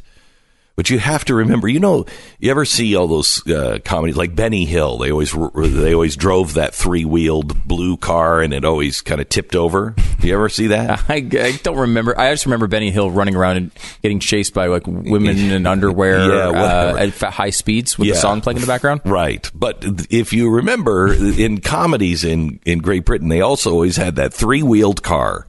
Well, that three wheeled car was because they couldn't afford anything. Well, no, it's because of government standards, but they also couldn't afford gasoline. They couldn't afford cars. Everyone in Europe was rebuilding. So they didn't really get to experience any kind of boom until maybe the 60s and 70s. The the 40s, 50s was all about rebuilding. And so they didn't have a lot of money. It's why it's why England went socialist with socialized medicine. They had no money left. And all of Europe was like that. What better time to launch a new program that's incredibly expensive than when you have no money? Uh, Correct. It's a great, Yeah, it's a great idea. But Always that's works what- out that's well. what But That's what happens. happens. People Right. get desperate and they start begging for government to help them. And I think that is going to happen um, in the next two to three years. It could happen as early as this year, but I think the um, the socialist movement is going to become uh, acceptable to many in the conservative movement. And I know that is crazy to say, but you are going to see uh, talk about bigger and bigger safety nets and bigger and bigger government programs um, on the right. You're going to begin to see it. We've seen some of that recently. I, I mean, Tucker Carlson did a big monologue about how basically conservative principles of the past don't work anymore. Is this wait? This is over the last couple weeks. Oh, I haven't um, seen how it. we just don't recognize it, and all, all the all the conservative elites, you know, believe in markets, and uh, we need to stop doing that because we have to have a government that's going to get get involved in culture. And it was all sorts of stuff. Like I, I- Wow. at one point, he said uh, the Democrat Party is currently functionally libertarian, which uh, it was like honestly. I mean, again, Tucker Carlson's a smart guy, but that is one of the strangest observations uh, on any topic I've ever heard in my entire life. They're in the middle of he's elected like sixty socialists, functionally libertarian. I, I don't know where this stuff is coming from, and it's to me uh, scary because if people on the right start talking like that, if things go badly, man, See, I was not. I didn't know that Tucker Carlson was doing that. I, I meant in the coming year. Oh, okay. Well- apparently it's already happening. Well, when it gets ugly, that's When when, that gets stuff ugly, really gets going. Uh, it is. It's worth It reading. is. Ben Shapiro wrote a write up about that monologue is, is is worth your time um, because if that comes where the right where there's no longer an opposition to growing government and growing government intervention, this, that's when you be. get Europe, right? Because there's no side that is arguing for small government. It's big government control on the right or big government control on the left, and that's a scary place to be. Um, I mean, you, you mentioned that stat on uh, China, which you kind of brushed over a little bit. Like that's one of the most shocking things. I had no idea that occurred. I mean, think about this: if you had hundred dollars in the U.S. stock market, the, we had the crash; it went down to fifty, and now it's two hundred dollars. So if you held on, you've you made a lot more money. In China, it was if you had hundred dollars invested, it went down to thirty, and it's quote unquote recovered to thirty six. You've lost all that money. You've lost a lot. There've been there's been no recovery. and around- now and now there's talk about real problems. I mean, think of that. You went from 30 to 36 and everybody's been trying to convince you that no, no, no, things are getting better. Things are getting better. You know, we've we've we've went from 100 to 50 to 200. yeah. They went well. from 100 to 30 to 36. And now they're talking about real trouble. Imagine the mindset. Now, one other thing on China. It- do you know how they. Do you know all those ghost cities that are sitting empty? Hmm. It's fa- a fascinating part of China. They build these cities. There's no one, huge buildings, skyscrapers, malls, everything, and no one goes to them because there's no one there. Who owns them? Who owns the buildings? Yeah, who owns those apartments? Well, the people, right? The people own them. Oh, not in the way you think. you think it's the government that owns them. Wait until I tell you the economic trick that the Chinese have played on their people. Revolution. You're listening to Glenn Beck. So, is this the year that Bitcoin is coming back? Uh, Bitcoin and crypto is not where we thought it would be uh, right now. All the signs do point for a bull year for cryptos. I believe cryptocurrency and blockchain technology are going to play a significant role in the future of the world. There's a lot of signs that point to track uh, uh, uh, trackable digital form of money as a replacement to a fiat currency. I mean, gee, the Bible said this would happen. Now, this is important because right now you have a chance to invest in this technology before it all happens. But I urge you to do your own homework because uh, this is very volatile. I think everybody should have a hundred bucks into uh, Bitcoin or cryptocurrency. Please take the course on it. SmartCryptoCourse.com. Go to SmartCryptoCourse.com. Learn all about it now. 1 PBL Beck. Go to blazetv.com slash Beck to subscribe to Blaze TV. All the shows that you know. Use the promo code BECK to get you a discount. Go there now.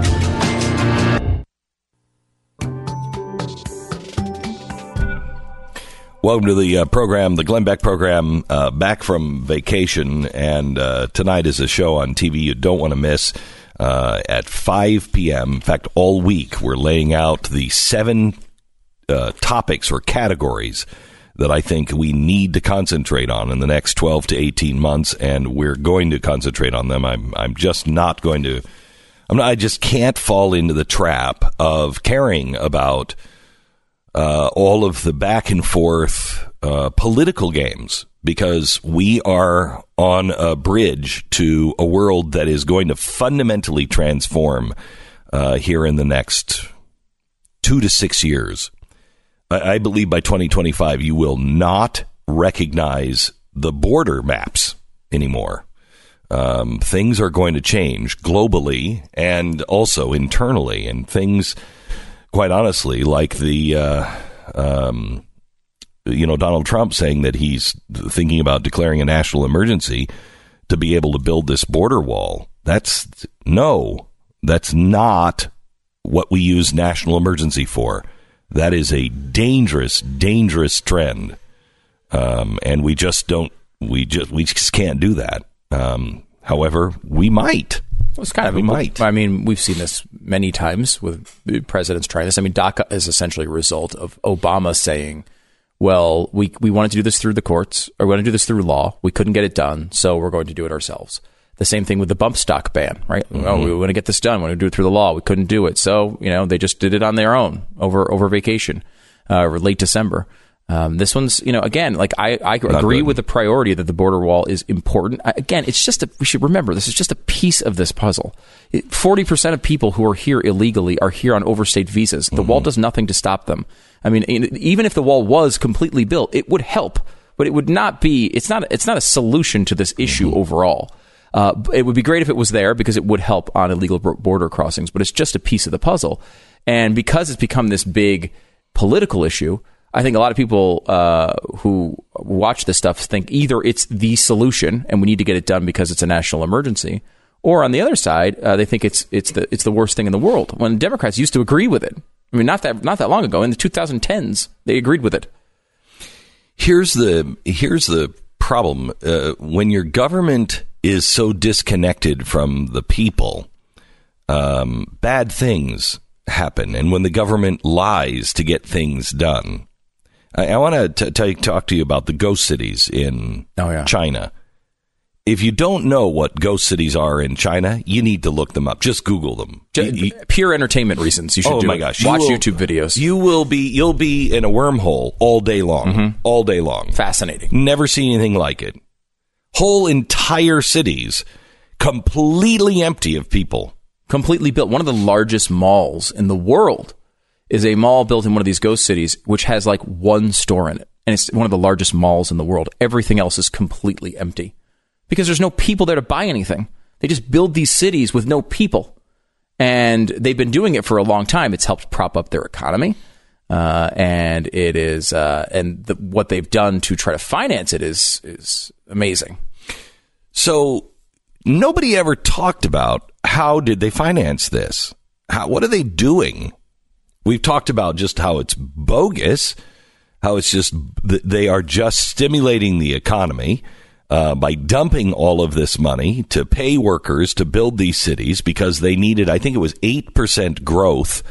If they didn't, if they have anything less than eight percent growth, they're in trouble with their own people. Well, they don't have 8% growth now. I think they have 5%, and that's what they say it is. If they're saying it's 5% growth, there's no way it's 5% growth. Um, so they built these cities. And here's what they've done. They've gone to the Chinese people. Most of them are working in these factories and have no con, don't even have their own home. Okay? And they've shown them pictures of this utopian city that they've never been to. And they've said, you can own one of these places. You can own, you're going to, you're going to retire. You're going to own one of these uh, luxury apartments. It's a gleaming city and it's waiting for you. All you have to do is just give us X percent of your salary and we'll just withhold it and we'll put it toward your apartment. Your apartment in the sky. Well, nobody has the money for this. And by the time you would pay off that apartment in 20 years, nobody's there. What is that apartment going to be like in 20 years? Stu and I have been talking about this for the last couple of weeks, and there is another government that did something very, very similar in a court case that was settled in the 1960s. Mm, I mean, Nazi Germany did this with Volkswagen, and they promised the people's car, and they said, "Hey, here's uh, all you have to do is pay off these your coupons, your stamps, and if you paid off enough of your monthly payments, you would get the car." So you didn't get the car up front, of course, but they gave you this nice stamp booklet, and you could pay them off as you went. And what was really happening is they weren't planning on building the cars. They were taking that money. It was funding their war effort. So they were essentially getting lots of payments from their own people for something that seemed too good to be true. It was like a car at an incredible price, this amazing German car. Mm-hmm. And they paid all of their money to the government while they were secretly building their own war machine. Uh, of course, the people didn't get the cars. They did the same thing with vacation uh, homes. Yeah, it was and, it was this big, beautiful. It was like a ghost city. Mm-hmm. It was this big resort. I can't remember where it was. It was all built. Yeah. And you could get into your Volkswagen and you could drive to the sea and you're going to be able to have a guaranteed Volkswagen vacation. Uh, and that never happened. That, that place was built. It's just now an empty ghost town, but that place was built. And it wasn't until the 1960s when the German people could finally sue. I think they sued Volkswagen and said, We didn't get our car. we never got our car. And they got their money back, at least part of their money back. But that's a, I mean, and that is, you know, certainly don't put anything past the Chinese government for what they're doing with the money. But right now, we kind of believe that they're just propping up the economy with it, um, and de- trying to develop things like AI and and all of the other things that they believe are the next generation of warfare that we don't seem to be all that concerned about. That that's concerning. Uh, I'm concerned about it. Um, I know that's one of the things you're going to be talking about this week on on the TV show, and looking that sort of forward looking uh, posture rather than where we're, what we're doing now. I mean, you know, what we're doing now is so irrelevant. It really is so irrelevant. because I think some like it's tough because these topics are important. Let's say for politics, for example, like the border security is legitimately important. It's not something we should just ignore. Big time. But I feel like there's this thing that we do in like in the media now, which is we pick a topic to just all do drugs on at the same time. Like we all like we could talk about things rationally, but then when it comes to a hot but like the border wall, uh, we'll all do that conversation on heroin. And it's it's so weird. I mean, you know, the easiest example of this, I mentioned it earlier in the show. The Democrats in 2010 were a, the border wall, building a border wall was a 50-50 issue among Democrats. Now it's 89 to 8. The border the border problem didn't change. We didn't all of a sudden not have an illegal immigration problem. It was because their political opponent and the media decided that the people now talking about the border wall are evil. And they're they're Republicans and they're bad people. So the Democrats went from 50 50 to 89 to 8 in a period of seven years where there was a lot of illegal immigration that happened. And we had lots of crime committed by illegal immigrants. And all the same problems that existed before exist today. And now they're opposed to it. We have become an we have become a a society of products. That's it. We're just pulling products off the shelf. And just like every advertising campaign, that product says something about you.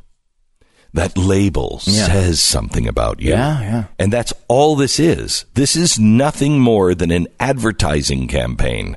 And we are really in the matrix. And if you want to get out of the matrix, you have to start looking at reality. And reality is is nothing. I'm telling you when you understand the 5G China 2025 policy, when you just understand that, it's like the matrix starts to blink and you're like, "Wait a minute, wait a minute. What, what am I seeing?" You begin to understand what really is going on and it's it's crystal clear and you can see it all around the globe and no one in politics and certainly no one in media because media they are just they, they're not intellectually curious anymore. They really are not. They're into positioning. They're into the product that they are selling.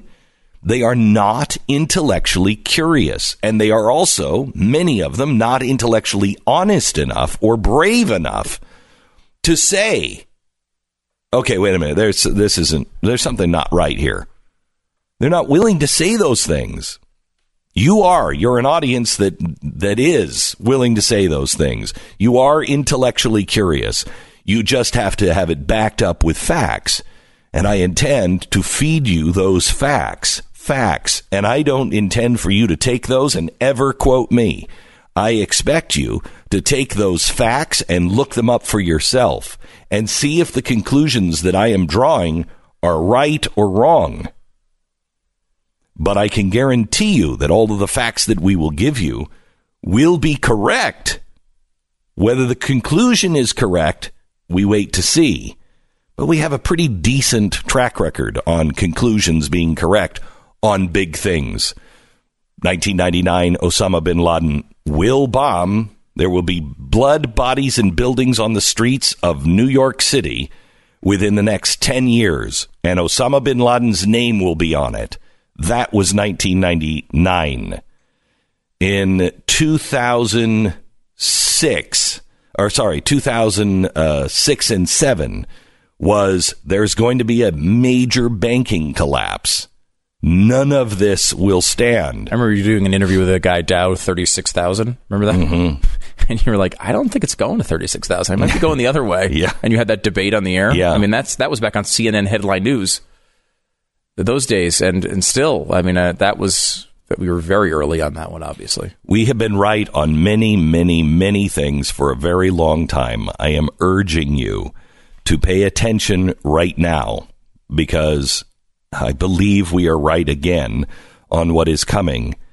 And this is the year to prepare. It's going to start happening this year, but this is the year to get your ducks in a row. And it's going to come. We perhaps have more time than we think, less time than we wish. But if you blow it just playing political games, we're all going to be in trouble. Let me tell you a little bit about SimpliSafe. Uh, SimpliSafe is a way for you to protect your home uh, and make sure that you know nobody's going to get into your house. Can you can you just take this for a second? I want to get something here and show you something. Uh, sure. SimpliSafe, of course, you may know, has uh, extended their holiday special sa- uh, savings that they're going on right now. Going to save you hundreds of dollars. Uh, so, I mean, look, you need you need to get you need to be protected for these things. They have uh, no middleman. They don't have to schedule the six hour installation window. That whole disaster of getting an, uh, one of these systems installed, SimpliSafe took care of that, which is the main selling point that we try to tell you all the time. The technology is great and it's easy. I have to I, I have to bring it in tomorrow. I thought I had it in my bag. I must have left it at home. It is something from one of these uh, you know uh, companies that provide security, you know, Brinks or whatever it is. They're like the lowest. Uh, the lowest price available for 24-7 security. It's $27 and like 45 cents. And I'm like, no, that's not the lowest one possible. No. Not even close. It's double the lowest one possible. Yeah, this is fourteen ninety nine. Fourteen ninety nine. Stop overpaying. Stop with putting having somebody come in and put these wires in the wall for technology that is ancient and going to be changed and locks you in to them raising the price of that lowest price ever. No contracts, no strings, no wires. It's simplisafe.com slash Beck. Simply, I'm sorry, it's simplisafebeck.com. Go there, simplisafebeck.com.